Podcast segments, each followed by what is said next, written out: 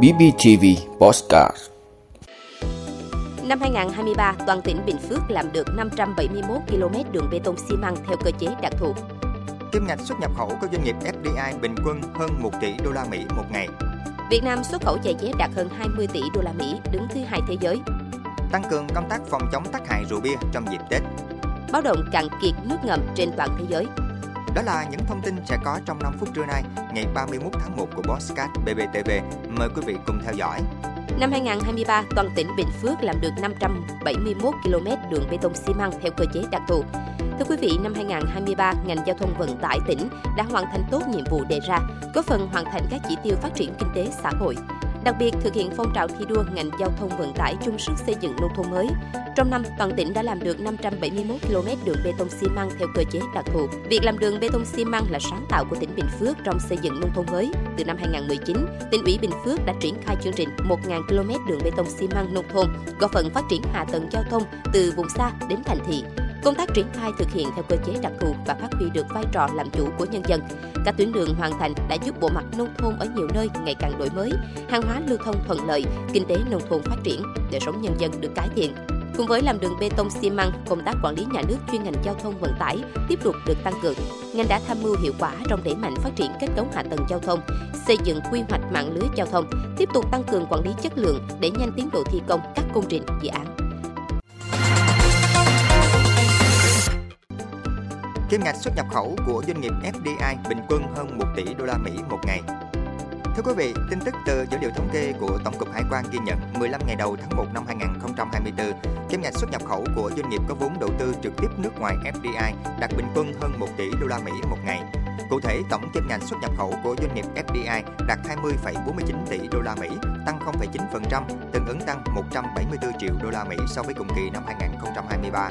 Trong khi đó, doanh nghiệp trong nước là 9,3 tỷ đô la Mỹ, tăng 12,7%, tương ứng tăng 1,05 tỷ đô la Mỹ.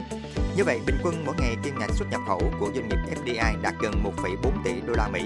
Về xuất khẩu, kim ngạch của doanh nghiệp FDI đạt hơn 11 tỷ đô la Mỹ, tăng 1,6%, tương ứng tăng 174 triệu đô la Mỹ so với cùng kỳ năm 2023, chiếm 72,9% tổng kim ngạch xuất khẩu của cả nước. Ở chiều ngược lại, nhập khẩu của doanh nghiệp FDI đạt 9,48 tỷ đô la Mỹ, tăng 0,2%, tương ứng tăng 16 triệu đô la Mỹ so với cùng kỳ năm ngoái, chiếm 64,5% tổng kim ngạch nhập khẩu của cả nước.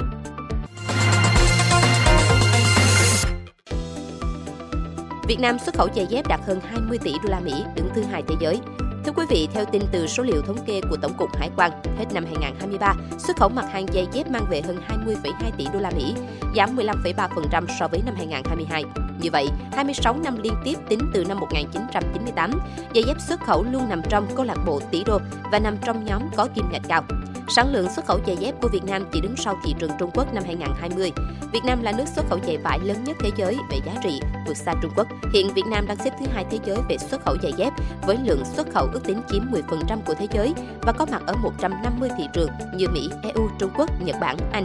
Mỹ, Trung Quốc và Bỉ là 3 thị trường lớn nhất của giày dép Việt Nam. Trong năm 2023, Mỹ đã chi hơn 7,1 tỷ đô la Mỹ nhập khẩu giày dép từ Việt Nam. Tiếp đến là Trung Quốc với trị giá xuất khẩu sang nước láng giềng đạt 1,8 tỷ đô la Mỹ. Đứng thứ 3 là thị trường Bỉ với hơn 1,2 tỷ đô la Mỹ.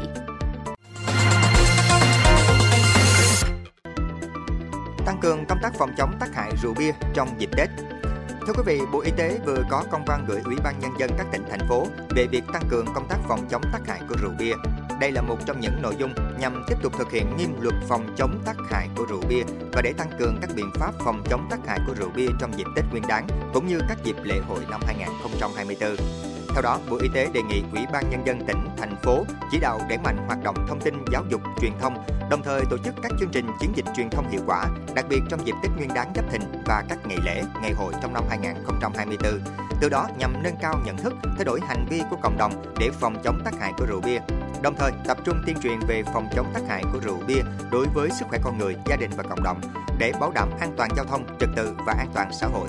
Đặc biệt, tuyên truyền quy định về những hành vi bị nghiêm cấm, tác hại của rượu bia đối với người chưa đủ 18 tuổi, không uống rượu bia trước và trong khi lái xe, thời gian, địa điểm không được uống, không được bán rượu bia và thực hiện các quy định khác trong luật phòng chống tác hại của rượu bia.